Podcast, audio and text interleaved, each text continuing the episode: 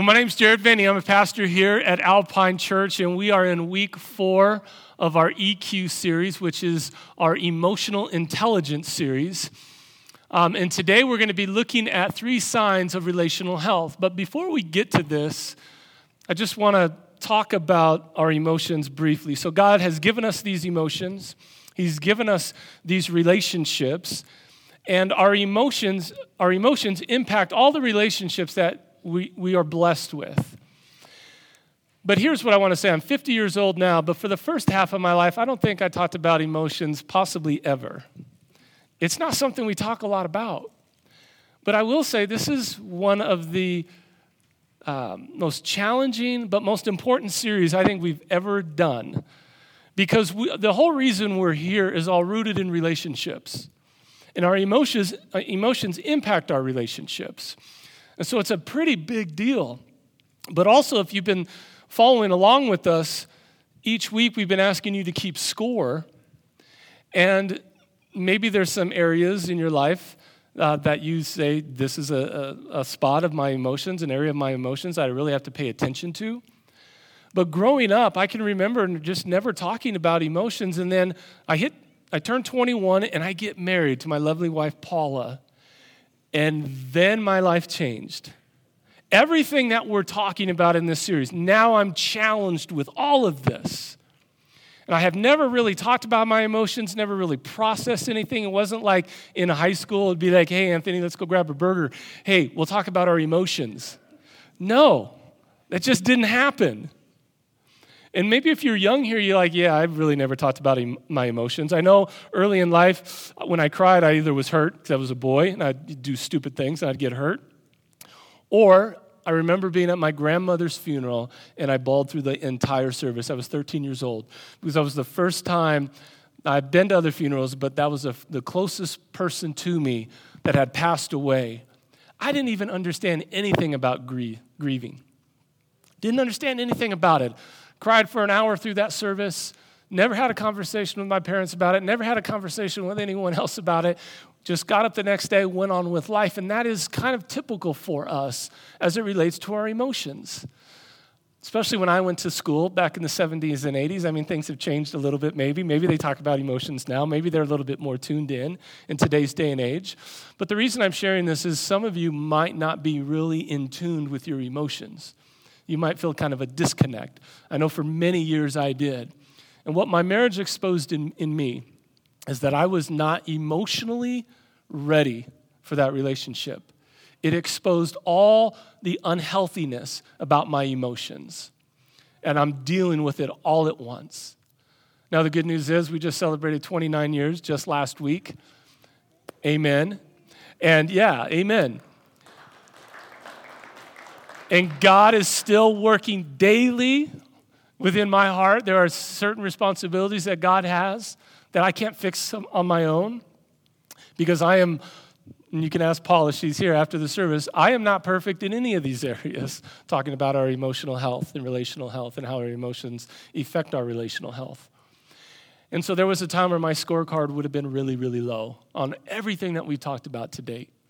And I've grown in some areas. I need help in some areas. But if you're grading yourself, and we're asking you as we go through these three points again today to kind of see where you are, to ask God, hey, God, come in my heart. I need to focus on this point, this area. Work in and through me, Lord. Help me to see what I need to see today in your scriptures and all those details that are wrapped up into God's word. But I don't want you to, to leave dejected if you give yourself a low score. Some of these points today are really hard and really challenging.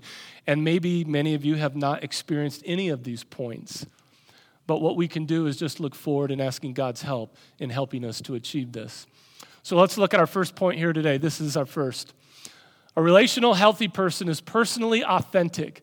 They know who they are and don't pretend to be something they're not. Now, I love that word authentic. There's a couple T V shows, um, and they're wholesome shows, like Antique Roadshow and, you know, Auction Kings and some other things. And people bring these items in, and they, they want to know the value of them.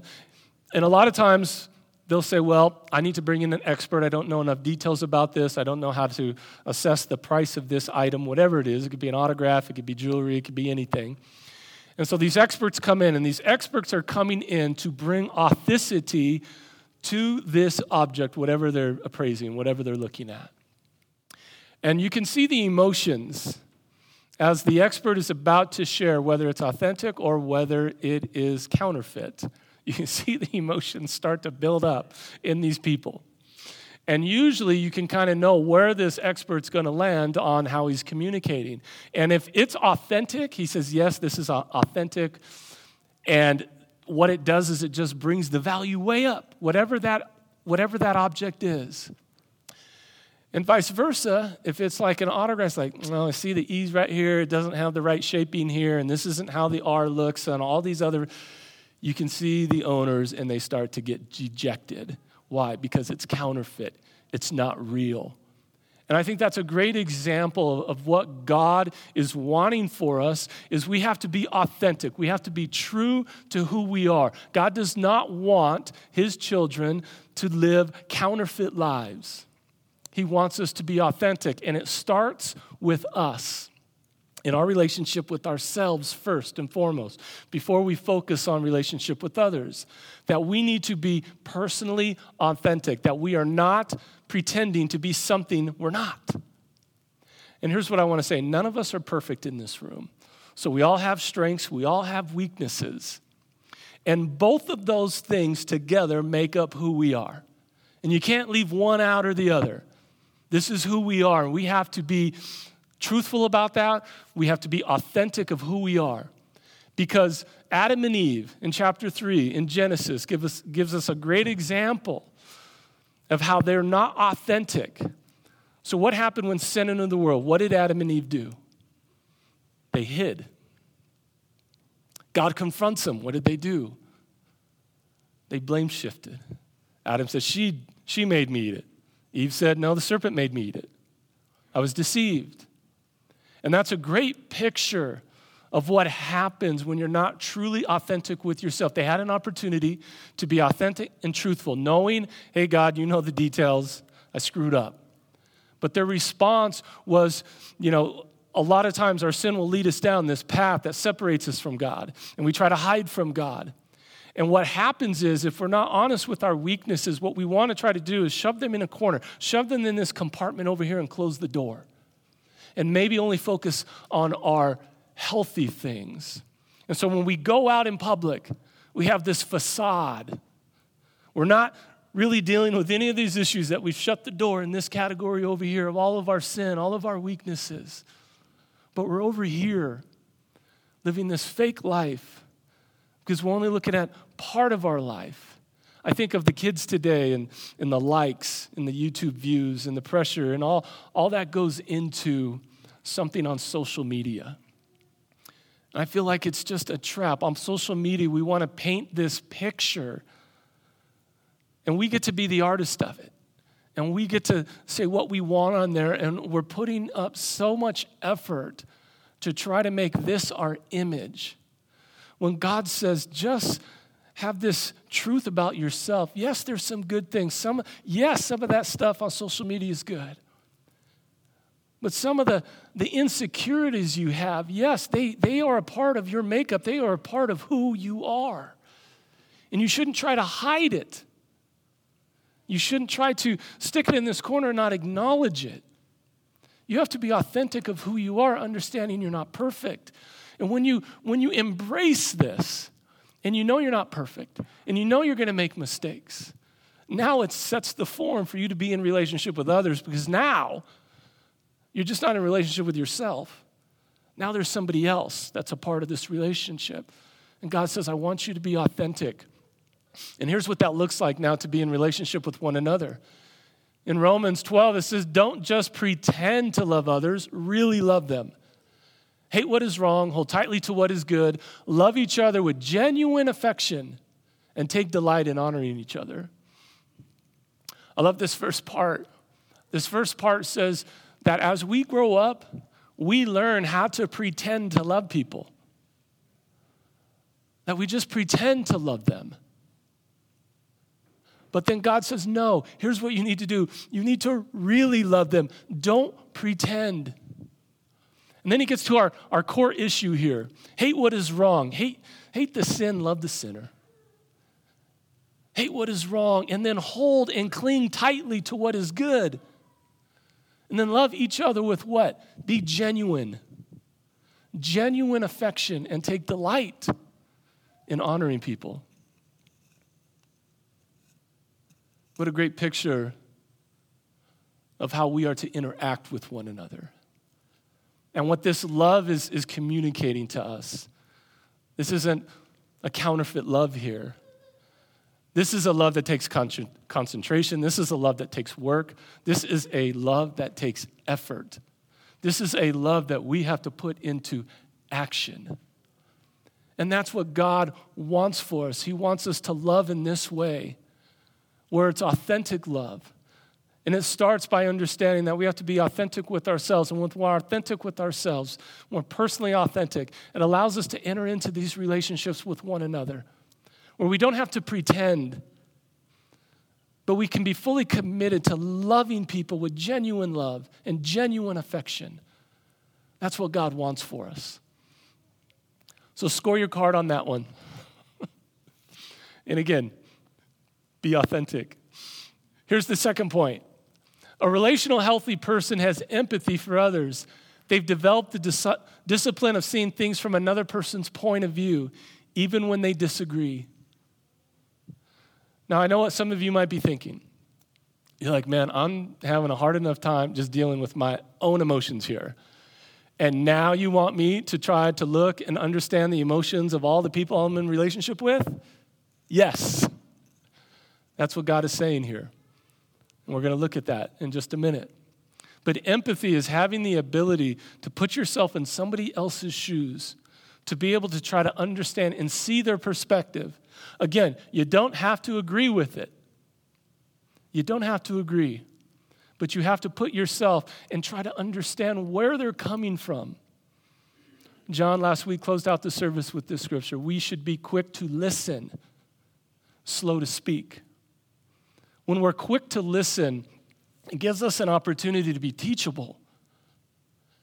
And who else better to learn from than the people in our lives that we are in relationship with? We have so much to learn from them.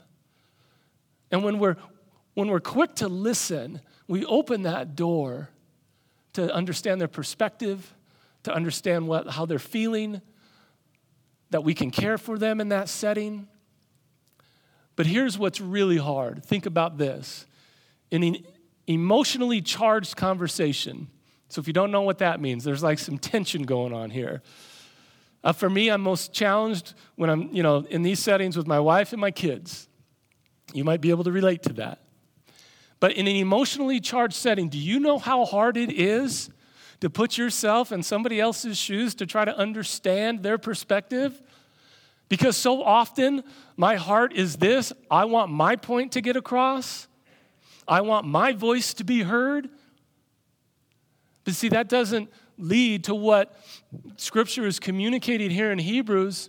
It says we need to be work at living in peace with everyone, and work at living a holy life, for those who are not holy will not see the Lord. When we're quick to listen, we open that door for a peaceful environment. We don't have to agree. At times we might. But it's not saying you have to agree on every perspective you look at. But when you're quick to listen, there is this peace that we are working towards. When I am just focused on me, this, the theology word is selfishness. We all have it. But when I'm focused on me, me, me, me, it doesn't really lead to peace. What it does do is it leads to division usually. Because I want my voice to be heard. I want my perspective. perspective to be known. And I mean, I was tested on this just yesterday. Amen, I'm still work in progress. We all are. But this is what God wants for us. He wants our relationships to be heading towards peace. Jesus came, he's the peacemaker. Like, there's going to be a connection to Jesus in every one of these, and I'm going to end with that. But it's incredible to, to, to me that Jesus modeled all of this for us.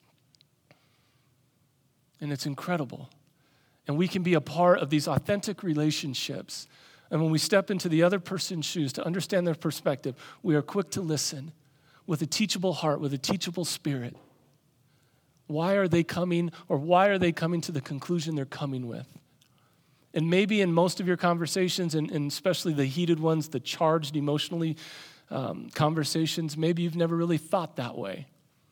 But this is a new opportunity for God's word to speak to our hearts, to allow the Holy Spirit to continue to come in and transform us from the inside out.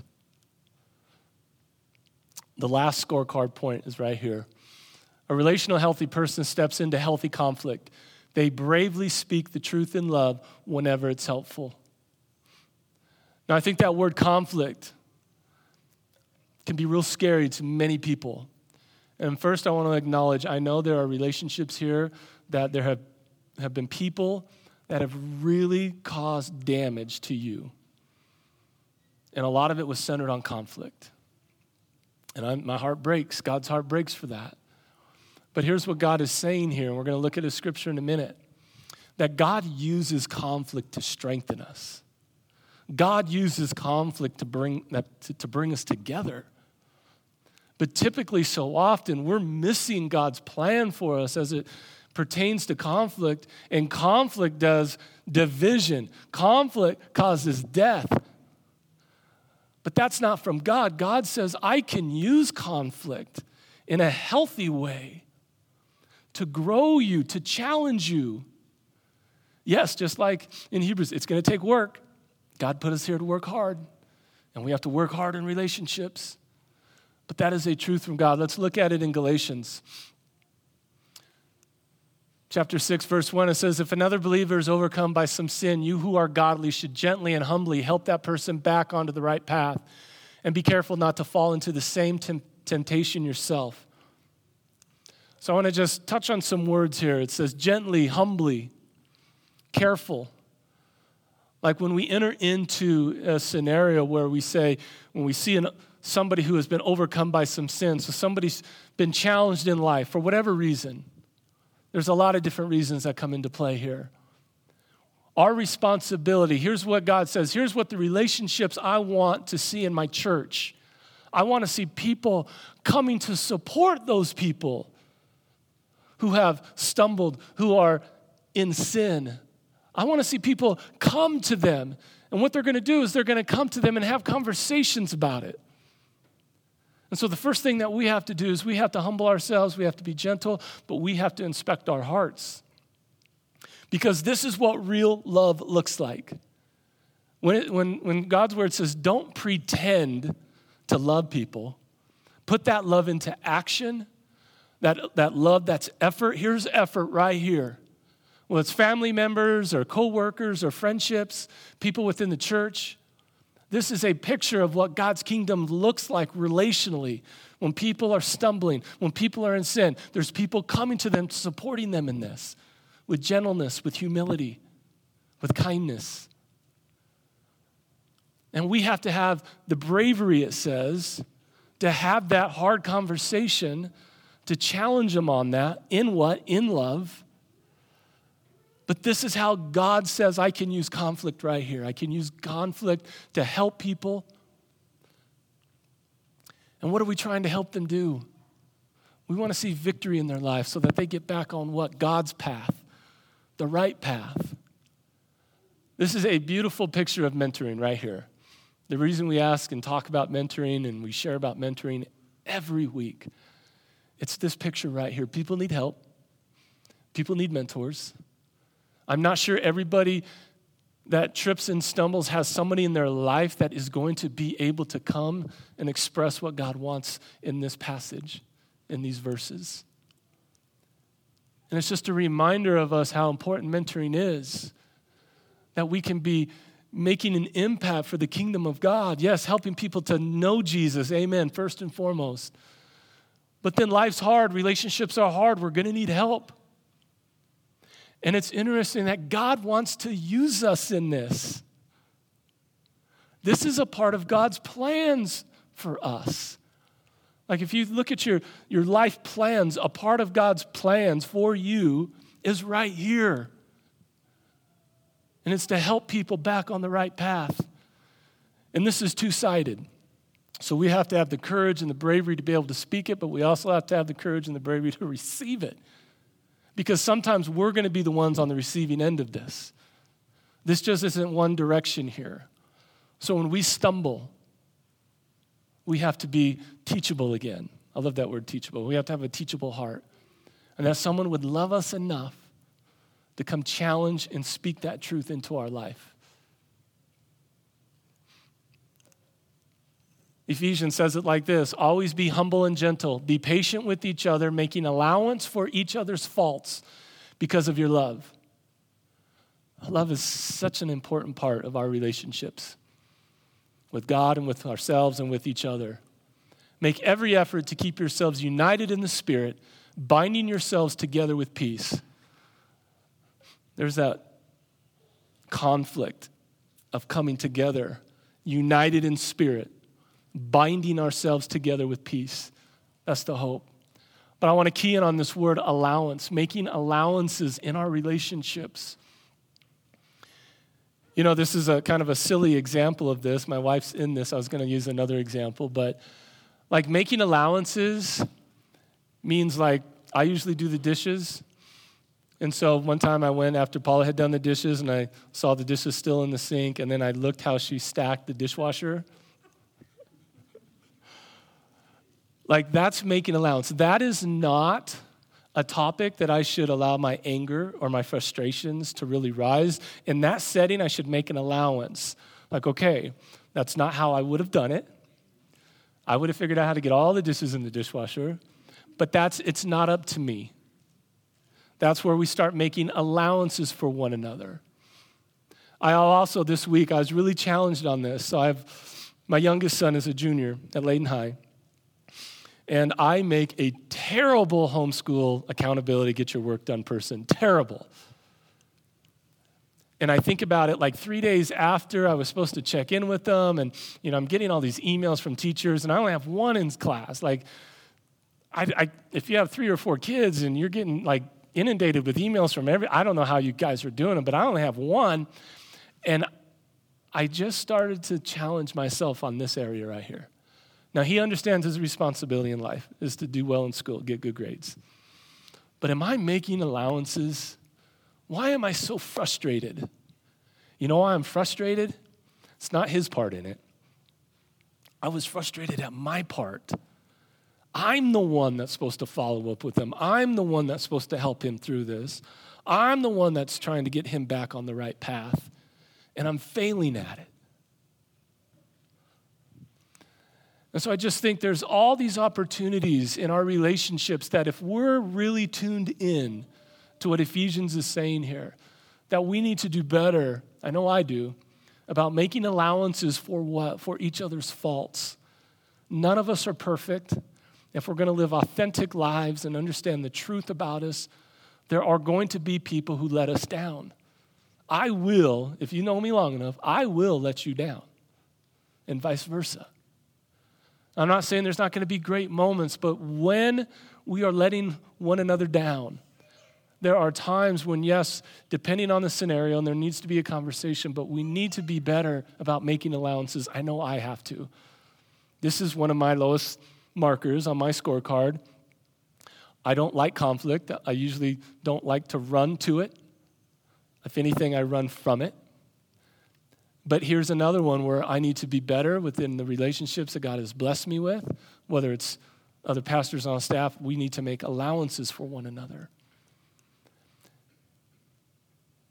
And after all of this, you know, this is a lot of work. When you look at, okay, you got to be authentic and you have to examine yourself and you have to examine your heart and really focus in on yourself. And you start thinking, oh, am I really loving people? Or am I just, you know, saying, hey, good morning, how you doing? See you next week. Like, are we really putting that real, genuine love in action? And am I really trying to show empathy to all the relationships in my life, trying to understand their perspective? And when God has challenged me on, on conflict, am I fleeing from it or am I stepping into it, saying, God, use me, grow me in this setting? Am I making allowances for each other's faults in this? Like I talk a lot about a lot of these details. And a lot of times people will come to the conclusion, we'll, we'll kind of set the stage. Like, I'm going to invest in meeting with you guys as long as you guys are all in, as long as you guys are going to put the work in. You know, a lot of times I'll hear this, but Pastor G, is is it really worth it? Like, that just sounds like a lot of work. We've already separated. We've already tasted life separated. Like, that just seems like so much work. Is it really worth it? Well, here's the good news. Jesus has already answered that question. And the answer is yes. And when you look at these points today, Jesus has fulfilled all of those for us. He's, he's authentic. He, he's, he's perfect. We're not, but he is. He's, he's, he's, he is truth, so he is authentic. That really love people, the reason he said yes is because you're worth it. You are worth it. And he loves us unconditionally. He loves us with an unfailing love. And talk about empathy, putting yourself in someone's shoes. Not only did he put himself in our shoes, he took our place on the cross. He died for us because we were worth it. And then his whole time here on earth, as he walked the face of the earth, he spoke truth in love with everybody.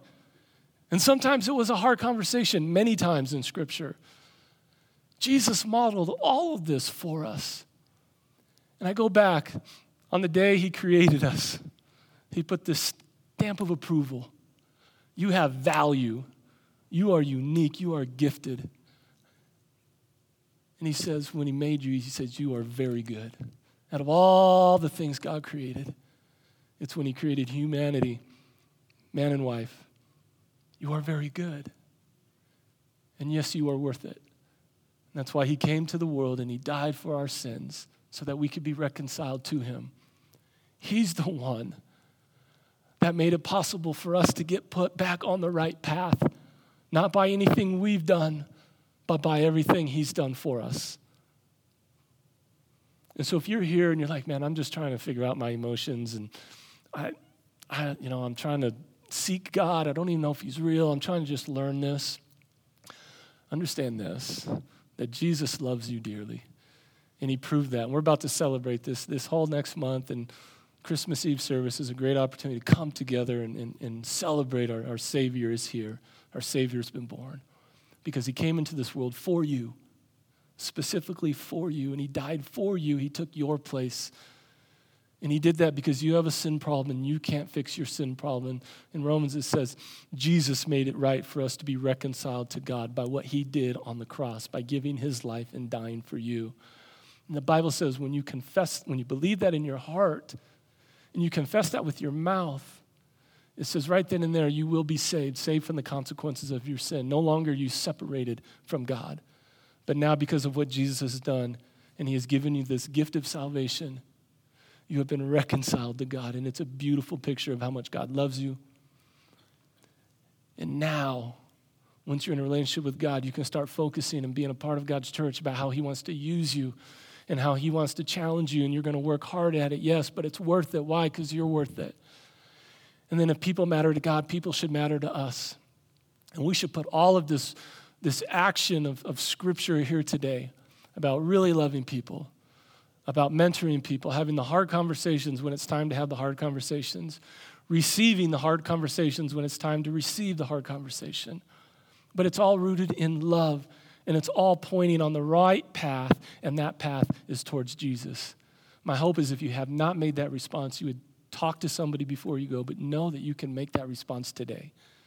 That you can be, you can leave here in an eternal, loving relationship, that you are now on the right path, and you are going to spend eternity with Jesus. Let's pray. Lord Jesus, we are so grateful and thankful for everything that you have done for us, Lord.